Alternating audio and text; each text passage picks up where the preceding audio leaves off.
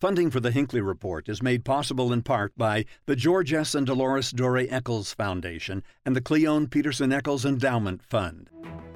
Thank you for listening to the Hinckley Report as a podcast. If you like what you hear, please subscribe at your go to podcast platform. Good evening and welcome to the Hinckley Report. I'm Jason Perry, director of the Hinckley Institute of Politics. Covering the week, we have Ladd Egan, political reporter with KSL. Kate Bradshaw, Director of Government Affairs at Holland and Hart, and Bountiful City Councilwoman.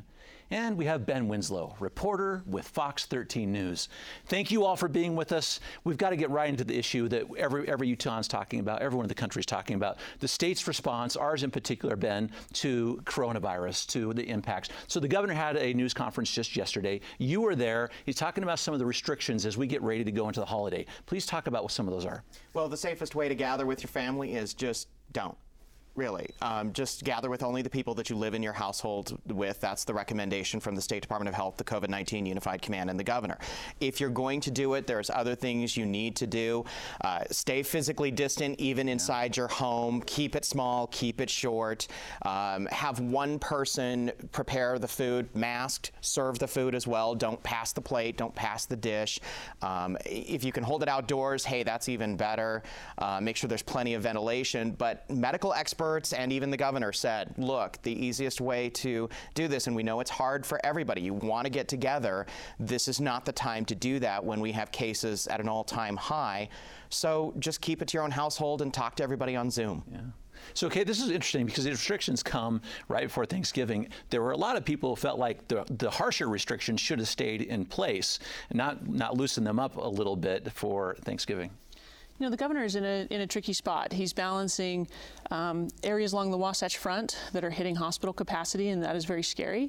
And then he's balancing more rural areas of the state that aren't seeing it in quite the same way. And he's got a little bit of a legislative rebellion going as well. And so it's, it's put him in a difficult spot of trying to manage that middle. At my house, we're looking forward to what we're calling Steaksgiving, um, and it'll just be our small little family. With steaks. Not a big turkey fan, and I'm really not great at cooking it, so we're modifying this year in the tradition of 2020. Yeah. So, so Ladd, uh, we, we, were just hearing a little bit about some of these these conflicts with our, our legislature, which seems to be brewing a little bit now too. Uh, but particularly some of the more conservative elements of our Republican Party are kind of going after the governor, saying these are even if they're appropriate for some of these things, you should not have the power to do these kinds of things. Yeah, and that and that debate is waging on, and, and particularly in my report yesterday, we're seeing that this debate is particularly strong amongst the school districts, and the U, the uh, Utah Education Association uh, feels like the governor ignored their request to move some secondary schools online. They're in high transmission areas when he came out with his emergency declaration two weeks ago, and now they're they're surveying their teachers, trying to figure out what's next in terms of what to do with schools. They say teachers are feeling overwhelmed uh, with trying to balance that online and also in-person teaching. And actually, in one of their surveys that they sent out yesterday to all the member teachers in their union, asked about some sort of a work stoppage. Would they support a sick out, a way to get the governor's attention? Wow. So, okay, that is true. And you, you, have to yeah. you have to hear from these folks in your elected position also. I do. I mean, I hear from them as a city council member. I also have a spouse that is a teacher, a high school teacher, and his high school is currently on an online closure. It's been a tough year for teachers. Um, they've uh, had to adapt quickly. Uh, they've been teaching more because sometimes they're doing uh, remote learning for kids on quarantine. They've been in person in the classroom. Now they've switched to online. It's been it's been a very difficult year, and it's been a difficult year at our house um, because of that as well you know, teachers are doing their best, parents are doing um, their best, and kids are doing their best. Uh, but it's it's definitely a challenge um, that I think we're going to see probably more action on after Thanksgiving. It feels a little bit like we're all holding our breath to see if we can handle Thanksgiving. After every holiday, yeah. we've seen a bit of a spike perhaps if we can get through Thanksgiving without a spike, then maybe our education options look different. If we have a big spike, then I think the governor will probably have to look a little more closely at some of those things the UEA is asking for. Mm-hmm. So, so, Ben, I want to get to one of these points of the restrictions that, that have stayed in place. I have to ask you because you have the best masks in the whole state of, of Utah routinely, uh, but the mask mandate did not go away. All right, that's one thing the governor is keeping in place. Right. What he did is for Thanksgiving, he amended the public health order, which goes into effect, or you know, expires Monday, and then the new public health orders go into effect the next day. He raised the limit on social gatherings. Right now, you can't gather with anybody, or you're, you're strongly encouraged or recommended to not gather with anybody outside your own household. Uh, that will be lifted so that you know if people want to get together for Thanksgiving, they can. But again, the same things that I talked about earlier remain in place. The mask mandate, that's going to stay, and that may stay essentially till further notice. We haven't seen the new public health order. We don't know when the expiration date is. Uh, the state epidemiologist, Dr. Angela Dunn, had said that in a briefing before the Health and Human Services Committee that really, if we were still on the transmission index, that, that scale of you know which counties are high, medium, low, only three counties in Utah right now would not be in the high category. Pretty much the entire state is in the high risk category for COVID 19. That's why you're seeing a lot of these public health orders staying. Another thing that's going to stay in place is bars having last call at 10 o'clock. Uh, that the I know there's been a lot of restaurants and bars that have been very upset about that. The goal of that by the health department is to limit gatherings. Just to stop mm-hmm. people from congregating in places. So if you have last call early, you know, go home that's kind right. of the goal of this without mandating it necessarily. Yeah. Uh, Ladd, one of the interesting points to these, these great points that Ben just made is uh, how we're starting to see Republican governors uh, across the, the, the, country starting to institute some of these mask mandates. We saw it last week in Massachusetts. Our own governor has done this as well. D- is this a sign that maybe even that one issue is becoming less about politics, a little more, more about public health, or is that still just raging on as it has been? So far? I think the debate rages on, especially you kind of have a, a rural urban divide and a political divide on that. But I think with us getting past the election, we are seeing uh, that maybe these Republican governors are more likely to do that with maybe the political climate, uh, the temperature being dialed down just a little bit. Uh, but definitely, I think the, the debate rages on in terms of, of people's personal opinions about it. But as, a, as the science becomes more clear that uh, wearing masks protects not only the wearer but the uh, but those around them, and that that in conjunction with social distancing and the other measures uh, can help slow the spread. And I know in Utah, a lot of the discussion that the health department and the hospital association is trying to help people understand is when they were saying our ICU beds were 85% full, many thought, well, there's still 15% more beds to be had.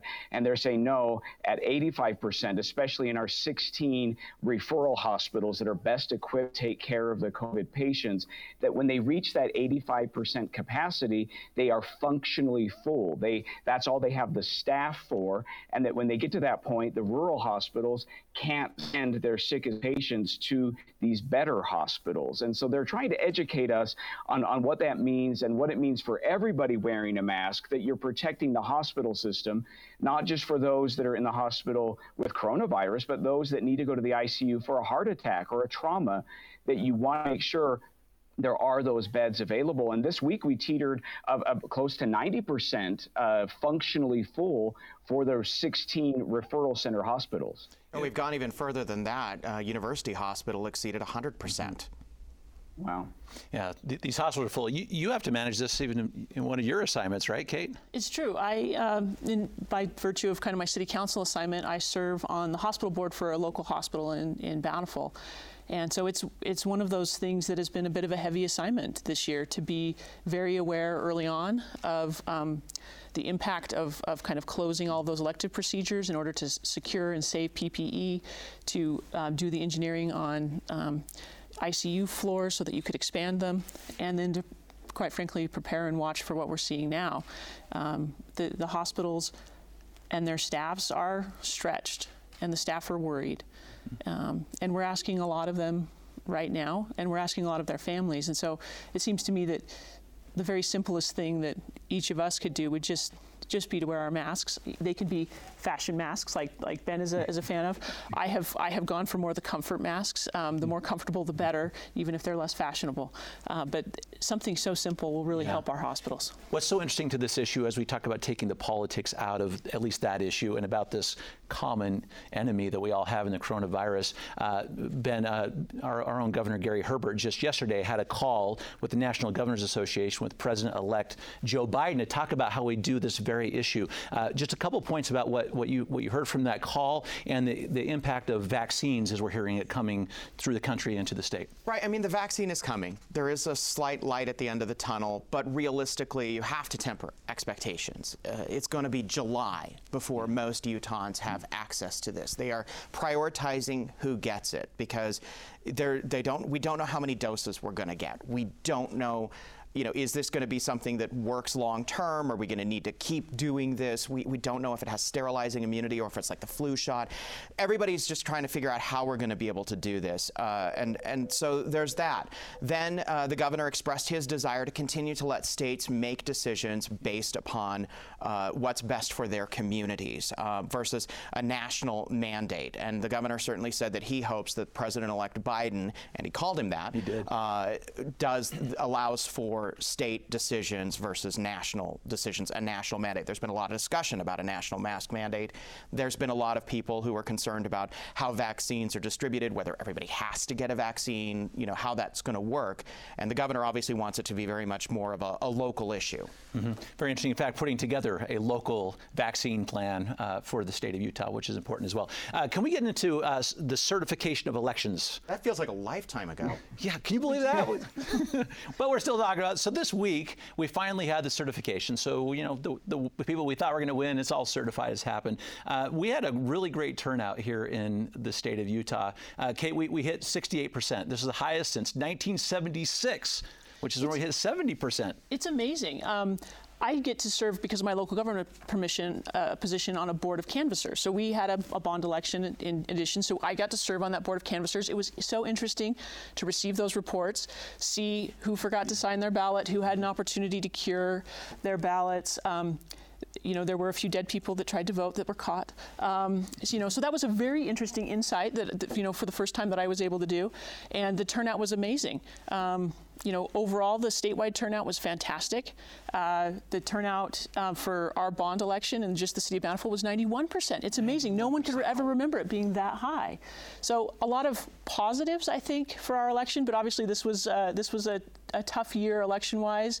Um, perhaps it's helpful that maybe we're spending Thanksgiving in a smaller way, so we don't have to continue to have these dicey family discussions about the election outcome.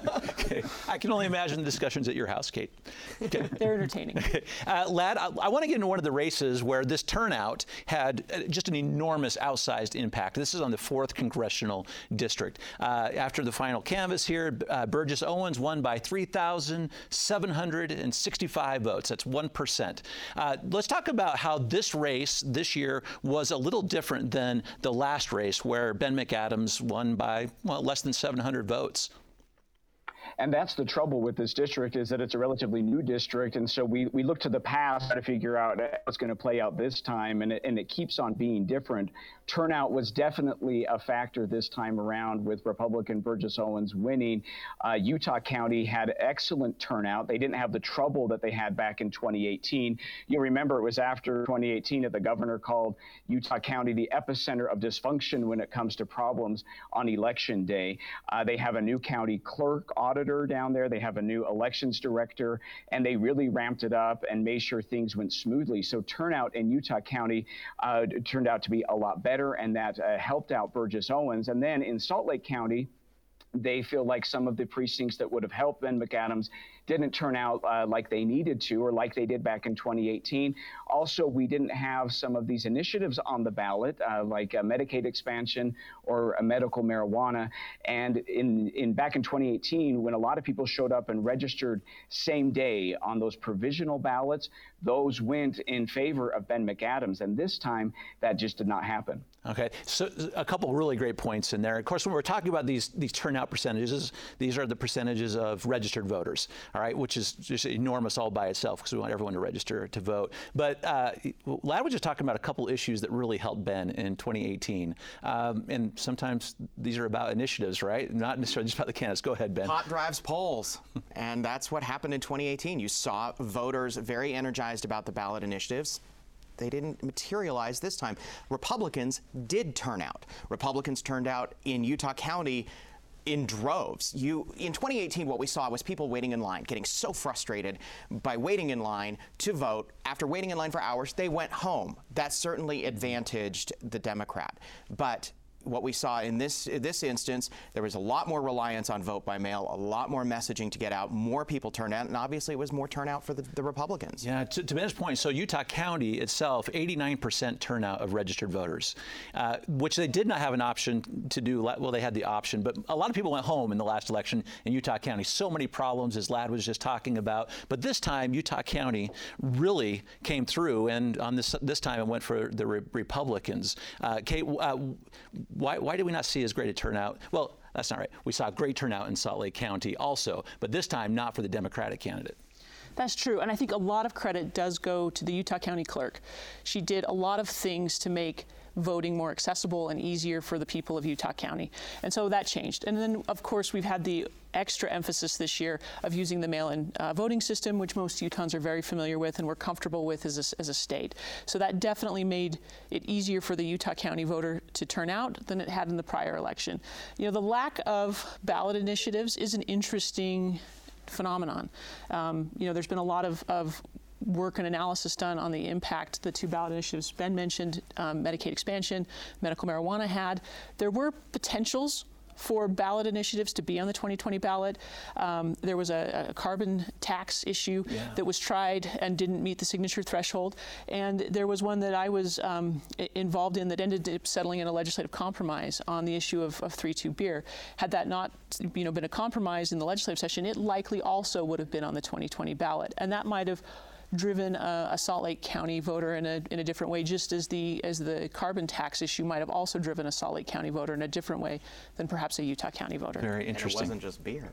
It would have been wine too. Beer and wine. It likely would have been a more expansive ballot initiative if not for that legislative uh-huh. compromise in the 19 legislative uh-huh. session. So that, that could have that's what if this was on the ballot this time that could have impacted that Salt Lake it County. It could have vote. been a very interesting um, you know, factor in the election, in my opinion, because of what we saw mm. two years earlier with these other two issues that drove a, a, you know a more democratic voter out to the polls in this interesting mishmash we have in the fourth district between Utah County and Salt Lake County. Mm-hmm.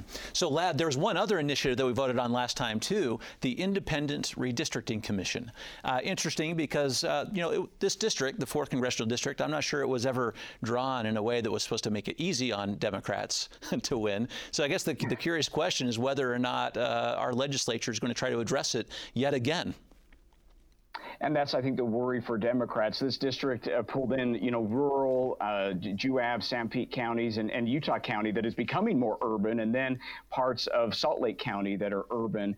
And and we we've seen that it is a battleground district. And and Ben McAdams talked about that he he wished Democrats on the national level uh, would think more about districts like his uh, that, that, can go either way and, and how to appeal to those voters. But the, the issue is, uh, could it be changed to to further solidify a, a Republican base there? We know now with Burgess Owens' win. Uh, that Utah's congressional delegation, uh, the lone Democrat will be gone, and it will be all Republican again. Mm-hmm. Uh, so uh, the impact of, of turnout, it's just so good to have this kind of turnout uh, in every kind of election. But Kate, there were some impacts on our very local elected officials as well. Talk about a couple of those. We had some several races that were won by less than 200 votes. Yeah, in, in the Utah legislature, there's a handful of seats that are always interesting to watch, particularly in Salt Lake County. Um, and several of them, for a couple election cycles, have been very narrow victories or defeats. Um, Representative Craig Hall, his was one that was very close, was watched all the way until the final canvass. Um, Representative Jim Dunnigan was another one that was very, very close, and he managed to hang on. Um, uh, Representative Steve Eliason he uh, looked like he was going to be down and lose. Like and slowly, as more votes were counted through the canvass, um, came back. And then, of course, there's there's a one uh, seat pickup for the Utah Democratic Party in our uh, state house. Um, Representative Hutchings had served for a long time um, and, and lost to uh, Ashley Matthews. Mm-hmm. So it's it you know if, if you got a little tired of national politics, there were some really interesting local races um, that were neck and neck all the way through the election cycle and through this final counting where the, the daily data dumps were you know, moving people up and Yeah. down on who was ahead. So, so amazing. I, I know all of us uh, were watching the, the screen every few minutes, pushing refresh to see those, those come in. Uh, interesting impact. Uh, Shireen Ghorbani with the with the county council. That was uh, certainly something that just it flipped. It did, and and there was a lot of seats in Salt Lake County government, particularly that it looked like going into the election, the Democrats were going to dominate. That you expected that Biden-Harris kind of train that that you would see, but then as the results came in, and you saw more turnout by Republicans, and the Republicans really turned out in Salt Lake County. Uh, I think a lot of people expected Salt Lake County itself would just go blue, and it's still really, really purple. You have a Republican majority, have a Republican supermajority now on the uh, county council, uh, but you have a Democratic mayor. You have a, uh, you know, obviously Salt Lake County went overwhelmingly for Biden in the election. Uh, so it, it's there's a lot to just really unpack there, and, and I think all of us are going to be analyzing this in the months to come to see you know how this works because it does appear that there was some split ticketing going on that people may not have been uh, necessarily satisfied with President Trump in Salt Lake County but they certainly liked their local Republican leadership in and their elected officials that they chose. So interesting to see that that did happen because, of course, th- this is the first election we had in Utah where you could not do a straight party ticket, which meant every person had to go through person by person. And it's interesting to your great point as well that it's not just the, the turnout in Salt Lake County that mattered right here, it's where in Salt Lake County those people were showing up. It ended up being a big deciding factor. Uh, I, I, since we're talking about elections, I want to take just a moment about where, how Utah is getting involved in this big big picture conversation about election fr- election fraud. Okay, because this, you know, the president of the United States is still going strong in uh, the assertions about uh, there's some wide scale voter fraud, but we're really not seeing that come to fruition. What are our local elected officials saying about this? You know, the the lieutenant governor, our new governor-elect Spencer Cox, he has been pretty vocal, and because his job as lieutenant governor was to be over elections, he's very familiar with our election process, and he's been a defender, saying that, um, of course, Utah's elections were fraud-free. We obviously were comfortable with mail-in Yeah. balloting, um, but you've seen some of uh, you've seen a split in our in our U.S. senators representing Utah um, in terms of whether they believe that that there was fraud or whether we should continue to, to play out some of these challenges that that President Trump is moving forward. Uh, it's it's been an interesting experience, and I think um, for most voters, for most of our lives, we've probably like kind of known on election day. If you stayed up late enough, you know, at two in the morning, you'd know. But we've all learned a lot more about how canvases work, how curing ballots work. Um, I think that's probably good for us. I think maybe your average voter didn't know much about that process, and this is this election cycle will mean that we can never claim we don't know how the canvases work and how they're a little bit unique in each state, and how the states have um, their own process for how they manage elections, and everyone's a little bit different. We really love mail-in balloting. Some other states not so much. Yeah, we do. Uh, and I want to talk about what our, our elected officials, and you mentioned Mitt, Mitt Romney and, and Senator Mike Lee, our two senators, have had a couple things to, to say about this. Uh, ben, but I'm curious about how strong Mitt Romney has been this week. All right. Last night's tweet Yeah, so I'm just so curious because I want to I want to kind of show the difference between these two things. So the Utah Republican Party put out a statement saying. Essentially that they want let's it's it's parroting a lot of the national republican party line which is let's see how this plays out. Let's let's thoroughly investigate. Let's vet these things. Despite court challenge after court challenge after court challenge you know just falling apart. They they kind of sided with the president there. Then a few hours later senator romney put out a tweet and uh, basically went after the president Yeah, he sure and it was a little bit of a subtweet on the republican party of utah too Yeah, it kind of was too. I want to read that because it was just so important to get the, the difference between these two approaches. He's a Republican. Mitt Romney is a Republican, but as a uh, response. So, Ladd, I want to read this quote to you and give get your take on it as well about the impact from Senator Mitt Romney. He said, "Having failed to make even a plausible case of widespread fraud or conspiracy before any court of law, the president has now resorted to overt pressure on state and local officials to subvert the will of the people and overturn the election. It is difficult to imagine a worse, more undemocratic action by a sitting American president.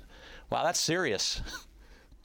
Yeah, that is serious. And, you know, after the election, Mitt Romney had a discussion, a, conference call with reporters where, where he talked about the openness. If there are irregularities, uh, they, they should be investigated. But the problem all along has been has been the actual evidence. Um, uh, the, the, Trump attorneys will argue that, that, uh, the people won't come forward right now because they're af- afraid, and but there are affidavits that exist here.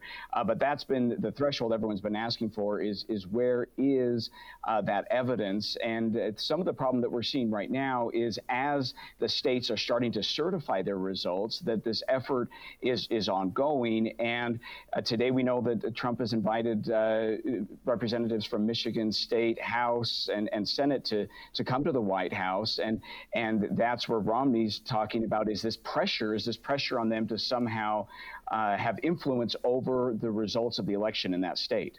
Okay, so what do you think? Uh, the statement from the Utah Republican Party right then, you know, what you were saying, you know, these things should be looked at, they should be investigated, and if necessary, litigated. Is this the result, do you think, of pressure coming from the Trump administration or others on the Republican Party? It's hard to think that there's not a little bit of pressure coming because as Ben mentioned, there's these court challenges in different states have gone up and they've fallen apart in courts.